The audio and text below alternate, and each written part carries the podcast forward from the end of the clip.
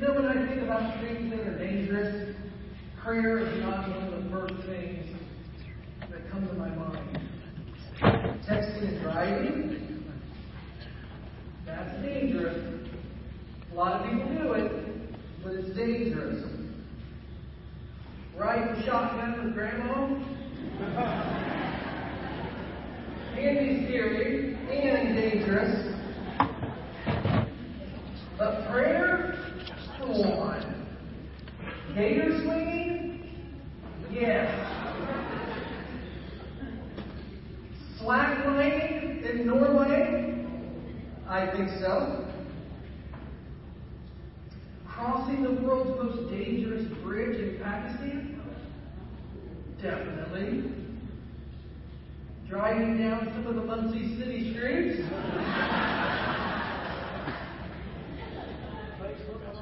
And quite possibly the most dangerous activity of all, letting Derek and Mikey around power tools.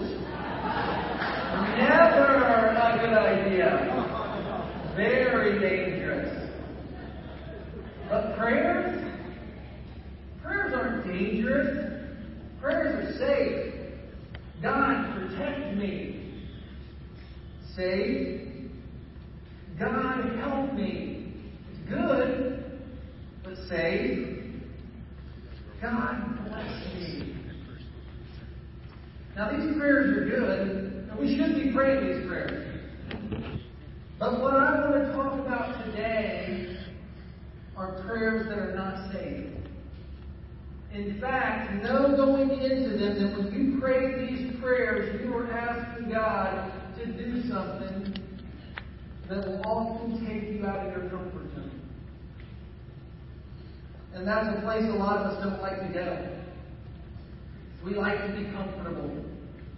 We feel safe in our little world when we're hanging with a certain crowd and we're associating with a certain group of people doing certain things. I mean, we come to church. We often set the same spot. We give a certain amount. We serve here and there. We're fine with that. You see, that's our comfort zone. That's this little area that we kind of put up, and it's safe. But the problem is, this little area that you put up, that's around you, that you think is keeping you safe, and you think is keeping you comfortable, in reality it's trapping you. It's actually holding you in. And it's holding you back. And it's keeping you from growing. It's keeping you from being all that God created you to be. And it's keeping you from doing all that God created you to do. Now there are times in each of our lives, all of us in our walk with Christ, that we get to a point where we feel like maybe we just aren't growing anymore. It's like you may feel like you just lost that fire for some reason that you once had. And maybe it seems like you're just kind of going through the motions. And I think there's different reasons for feeling this way. You know, sometimes I think it's because we get stuck in a sin. We keep doing it. We know we shouldn't, but we keep doing it. And it's dragging us down. It's stopped our growth. It's actually wreaking havoc on our spiritual life. Other times, not making quiet time with God a priority. You aren't praying. You aren't reading your Bible. You aren't tapping into God's power. I mean, it's hard to be fired up about something. It's hard to be excited about something if you're not doing that something. Now, another reason, and this is where we're going today, maybe you've just become content with where you are. Maybe you aren't pushing boundaries anymore. Maybe you're just kind of stuck. You know, being a Christ follower is a lifelong process of continuing to take steps. And you're shaped and you're being molded and you're being chiseled to resemble Christ. And when we become content, we get trapped in our little boxes and we aren't taking steps anymore. You may not be regressing, but you're not going forward anymore. It's more like, I'll just stay here in my comfort zone where I'm safe. Just bless me, God. Today, we are going to talk about two things to ask of God that is guaranteed to get you moving. Guaranteed. These are titled dangerous prayers because if you're brave enough to pray these prayers, not only will God widen your comfort zone, but you will experience Him and you will be used by Him in ways that you never thought was possible. Dangerous prayers. Dangerous prayer number one. Search me.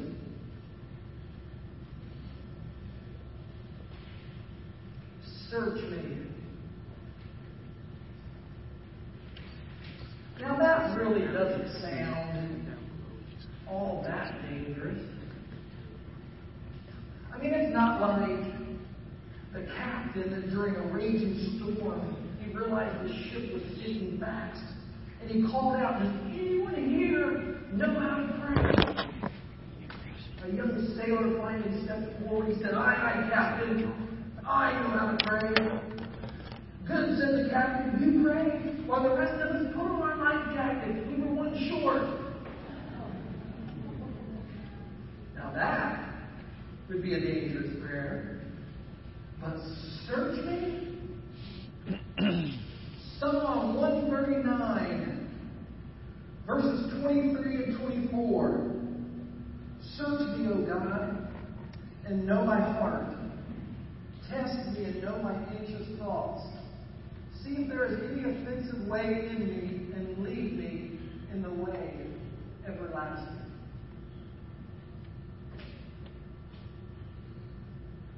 See, David, who wrote this, David was asking God to point out anything that he was unaware of, anything that was displeasing to God, because he truly wanted to honor God. He desired to be authentic. And he's saying, God, I want to keep growing. God, I want to continue taking steps. I want to continue evolving with you. Show me what else to do. Show me what else that I need to work on. And you see, like David, for us to continue to grow and be transformed, we need to ask God to look into the deepest parts of who we are. Point out things that we're unaware of so that we can do anything. It all starts right here. It says, search me, God, and know my heart. See, it all starts with the heart. It's kind of dangerous when you ask God to search your heart because you may not like what you're showing. I know you think to have a good heart. We all think that we have good hearts. But Jeremiah 17, verse 9 says the human heart is the most deceitful of all things, desperately wicked. Who really knows how bad it is? So our hearts are wicked. Our hearts are deceitful. We deceive others. We deceive ourselves. Heck, we lie to ourselves all the time and say, well, I don't need that much. I'm only going to have one drink. I'm not prideful. I can't help it if I'm better than everybody else. I don't gossip. I'm telling you this stuff so you can pray for this person. This person is in need of prayer. See, when you pray, Search my heart. It's a dangerous prayer because God's going to show you things in your heart that are not Christ-like. That are not pure. Things that you think are not a big deal. God says it is a big deal. It's a huge deal. See, our hearts can be so ugly at times, and we get so consumed with things. The way you may look at someone, and you kind of smirk a little bit, and you deep down, you do think you're better than that person. God says, I want to work on this. The way someone catches your eye, man, the heart just kind of gets filled with lust and filled with desire, and you think, man, I wish I was with that person. God says, let's clean it up. The way we hesitate to give money, or we hesitate to write that tithe check out, you think, you can't serve two masters. You see, when we ask, God will show us what has our hearts. He'll show us what we're holding on to, or sometimes what's holding on to us. He'll show us what's in our hearts. Pride, bitterness, unforgiveness. Things that are holding us back from taking more steps. See, God wants us to move forward. He wants us to keep going. He wants to renew us. God wants to give us a clean heart, but in order for Him to do that, we have to allow Him to come in with a broom and clean up. The next part of this verse says, "Test me and know my anxious thoughts."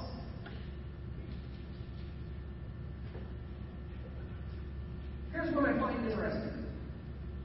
When David prayed this, he was surrounded by his enemies. You see, he'd been on the run. And they finally caught up with him. And they had him. And he says, God, look into my mind. God, know my faults. Know my fears. Know my doubts. Because the mind is a powerful thing. Our actions tend to follow our thoughts. That's why the person that says, I can, and the person that says, I can't, are both right. There was a man in a circus, and he passed by the elephants. And he suddenly stopped. He was confused by the fact that these huge creatures were being held by only a small rope tied to their front leg. No chains, no cages. I mean, it was obvious that the elephants could at any time break away, but for some reason, they did not. So he saw a trainer nearby. And he asked why these animals just stood there. They made no attempt to get away. Well, the trainer said that they're very young and much smaller. We use the same size rope to tie them. And at that age, it's enough to hold them. And as they grow up, they are conditioned to believe that they cannot break away. They believe that the rope can still hold them, so they never try to break free. The man was amazed. So these animals could at any time break free, but because they believed that they couldn't, they were stuck right where they were.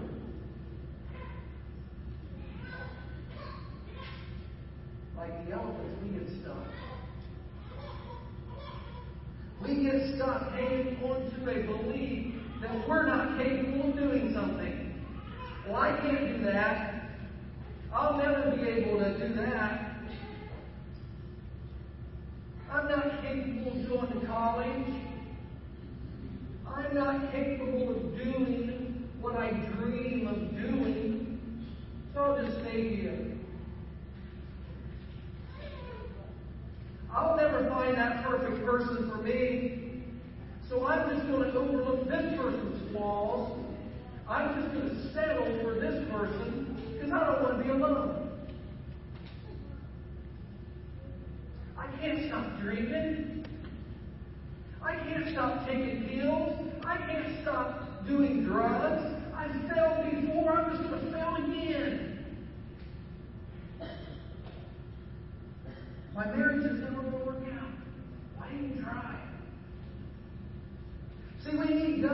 shows our anxious thoughts, to point out our fears, because what we fear the most is where we trust God the least. And God says, I want you to see yourself the way I see you. You have no limitations. You are capable of attaining your dream. You are capable of reaching your goals. Nothing stands in your way. No matter what society says you have to do, no matter how society says you have to look, you are capable. You are capable of breaking the cycle of addiction. He says, I want to change the way you think. I want to take that rope off of your front leg. You are capable of being happy. It doesn't matter what your circumstances are. It doesn't matter what your past failures have been. David failed greatly many times. Peter denied Jesus 3 times. The 3rd time he was looking at him.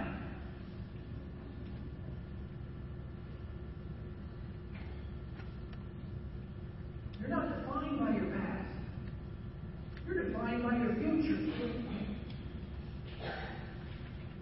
See, Peter's original name was Simon. Jesus renamed him Peter, which means the rock. And Jesus said in Matthew 16, verse 18, I say to you, you are Peter, and upon this rock I will build my church. Peter wasn't named for what he was. He was named for what he would become. Because God sees what we are capable of. Shortly after denying Jesus, Peter became the first to proclaim the gospel. 3,000 were led to Christ in one day. Those whom God uses the greatest are often those who've been broken the greatest. God says, I'm larger than your failures. Says, I'm bigger than your doubts. I'm greater than your fears. I want you to trust me, David. I know you're surrounded by your enemies, but I have far greater plans for you. This is not a checkmate. Because with me, all things are possible. Man, start thinking like that and watch the world evolve. Search my heart. Search my mind. See if there is any offensive way in me. When you humbly kneel before God with a true desire to honor Him and you ask Him to reveal your wrongdoings, He will. He will. And I'm not talking about the sins that you're doing, that you know you shouldn't be doing. You're not going to have an aha moment here with that. So, I shouldn't be serving porn all night until the wee hours of the morning. This is affecting my marriage? Well, golly gee, God, thanks for pointing that one out to me. You're not going to have that. You already know. God's already pointed that stuff out to you. We're talking about the things you're unaware of. The things you continue to keep doing, confess them. Ask for forgiveness. Repent. If you're struggling with something, whatever that something is, join us on Thursday nights. We're celebrating recovery. So I'm talking about things you're unaware of, where you're saying, God, is there anything that I'm doing that is displeasing to you? God, is there something that I'm doing that's dishonoring you? I want you to uncover that. I want you to point that out to me.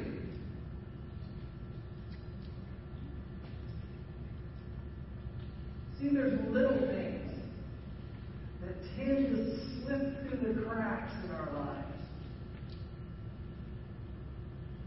Stuff that you may not be aware of that are affecting your walk, that are stopping you, that's got you stuck, that's hindering your growth.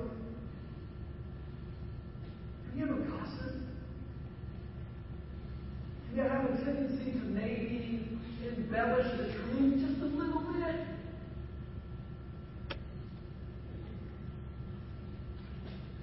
That little extra smile that maybe you're giving your coworker, a little pat on the arm.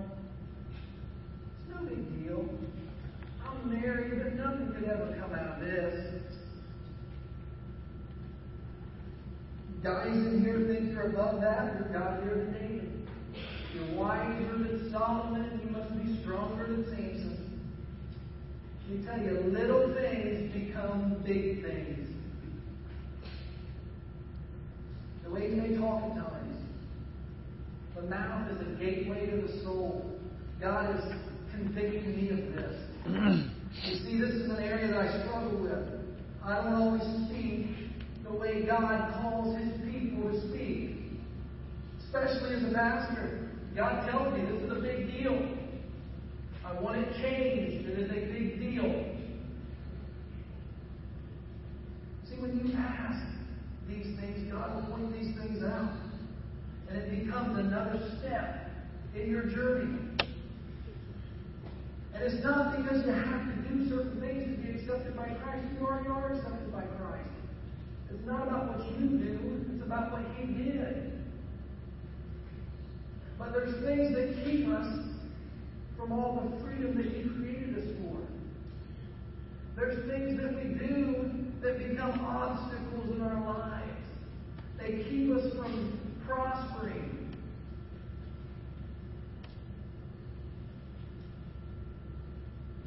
And He wants us to avoid these obstacles and avoid these pitfalls that keep us from being happy. His plans are better than ours. He says, lead me in the way everlasting. You see, if we strive to be more Christ-like, if we pursue holiness, and we humble ourselves before God, all we have to do is follow.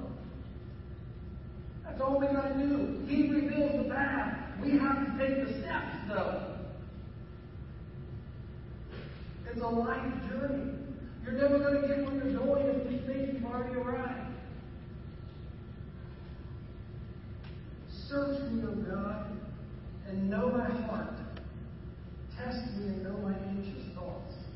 See if there is any offensive way in me, and lead me in the way everlasting. Dangerous prayer number 2. Send me.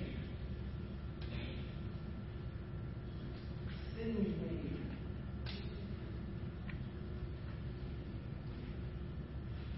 Now, this doesn't really sound all that dangerous either.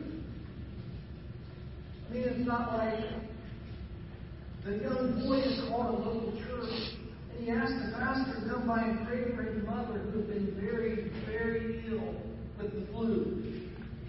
Well, the pastor knew the family, and he was aware that they actually attended another church down the road. So the pastor asked, shouldn't you be asking the pastor of your church to come by and pray with your mom? The young boy replied, but we don't want to take the chance that you might catch whatever this is upon God. Now that could be a dangerous prayer. But send me? You know, every week I get the prayer request that are turned in, along with a team of other people who pray over each one. We love to pray for your prayer requests. And most of the time, what people want prayers for are things that directly impact them or those that they love. Yeah, God, would you do this for me? God, would you heal my grandma? Would you help me to get a job? Would you keep me safe as I travel? And again, we should be praying and asking for these things. We should pray for these things every week. I wonder what would happen if every once in a while, instead of saying, God, would you do this for me, that we would pray. God, what can I do for you? God, what can I do for you? See, a lot of us don't pray this because deep down, we're kind of afraid He's going to show us. And if you read your Bible, you know that God often accomplishes His will through His people. We are His people. I can't imagine a single day that passes by that we aren't being called to do something for the kingdom of God. I can't imagine that. But I think like that kid in class who maybe a tad bit unsure of himself, we kind of hesitate to raise our hand.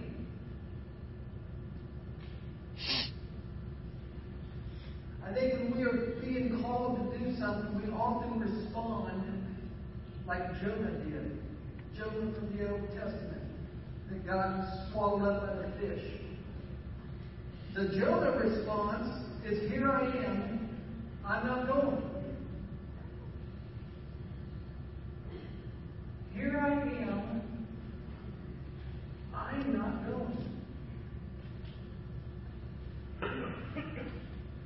Jonah chapter 1, verses 1 through 3, God spoke to Jonah and said, "Go to the great city of Nineveh and preach against it, because its wickedness has come up before me." But Jonah ran away from the Lord. Said, "Here I am, God, but I'm not going." And I wonder how many of you had a similar experience when you felt God calling you to do something. You felt God prompting you to act out. And you say, "Well, I know I'm supposed to reach out to this person. I'm supposed to do this thing. Here I am, God, but not today. I'm not going. I'm not doing it." We often respond like Jonah. Now, other times we use the Moses response. And the Moses response is, "Here I am. Send someone else. Here I am. Send someone else."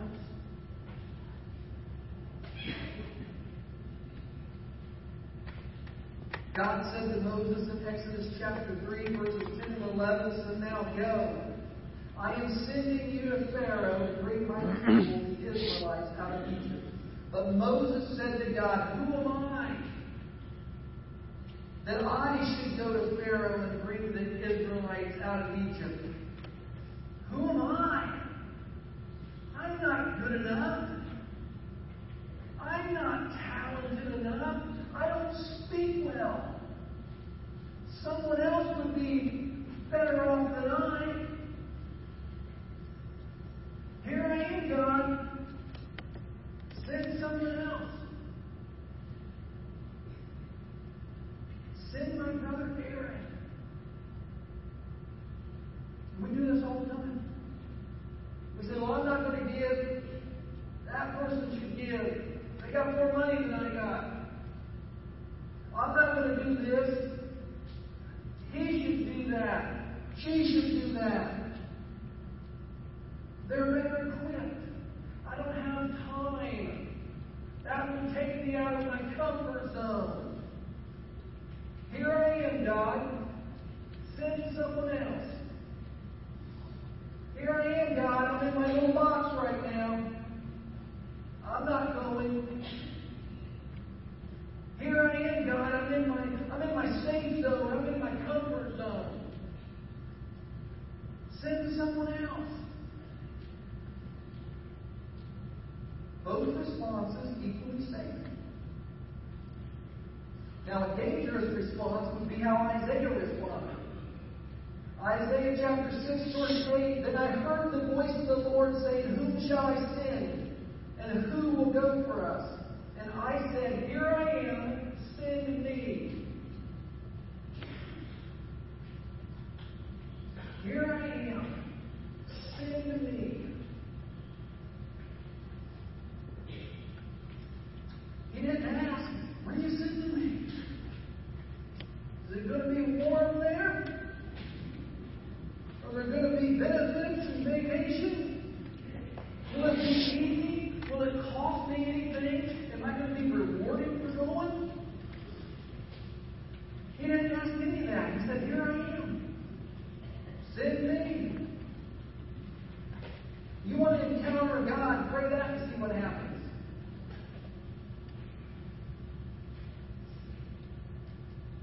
I think people are afraid if they pray that God is going to make them sell everything and be a missionary in Africa.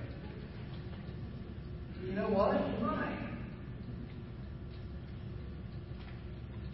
But it's way more likely that He's going to call you to be a missionary where you are, where you live, where you work, because that's what we do. It's more likely He's going to call you to serve the people that are in front of you. To be faithful with what He has already given you. That's what I love so much about this summer of kindness thing that the church is doing. It's like story after story of random acts of kindness. It's like God's love just kind of being poured out into the community. It's a powerful thing. We're changing lives. And it's all because as a church we've risen and we've spoken aloud together saying, "Here we are, God. Send us. God, You have permission to interrupt our lives. If You want us to go, we'll go. Whatever You need, whenever You need it, we're available. Send us." We are being willing to be used by You and to be used for You, God.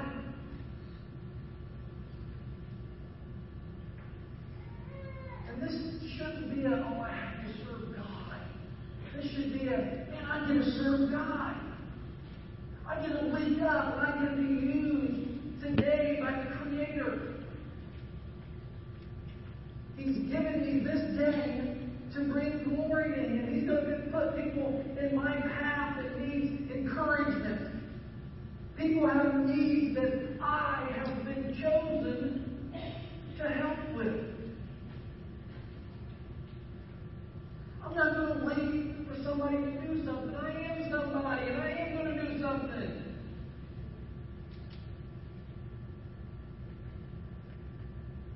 And if you're ready to take some steps, if you're ready to see a spark in your life, pray boldly. "Search me, God." Pray daringly. "Send me, God. I'll do it." Remember, God is listening to your dangerous prayers. I want to close with a song. I think it's a good reminder of what happens when we ask God to search us.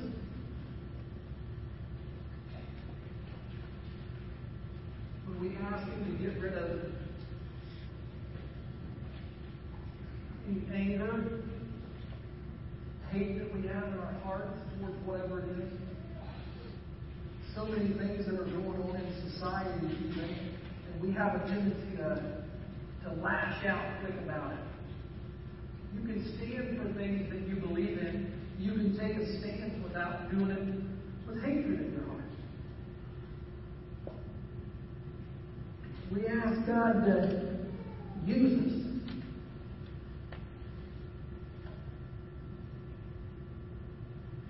honestly throw open our arms and say, God, use these hands. Let these hands help build your kingdom. Whatever you want, whatever you're asking me to do, let me be an example. I'll do it. God, lead my feet wherever you want me to go. I mean, we honestly are. I started a video off today that talked about being the hands and feet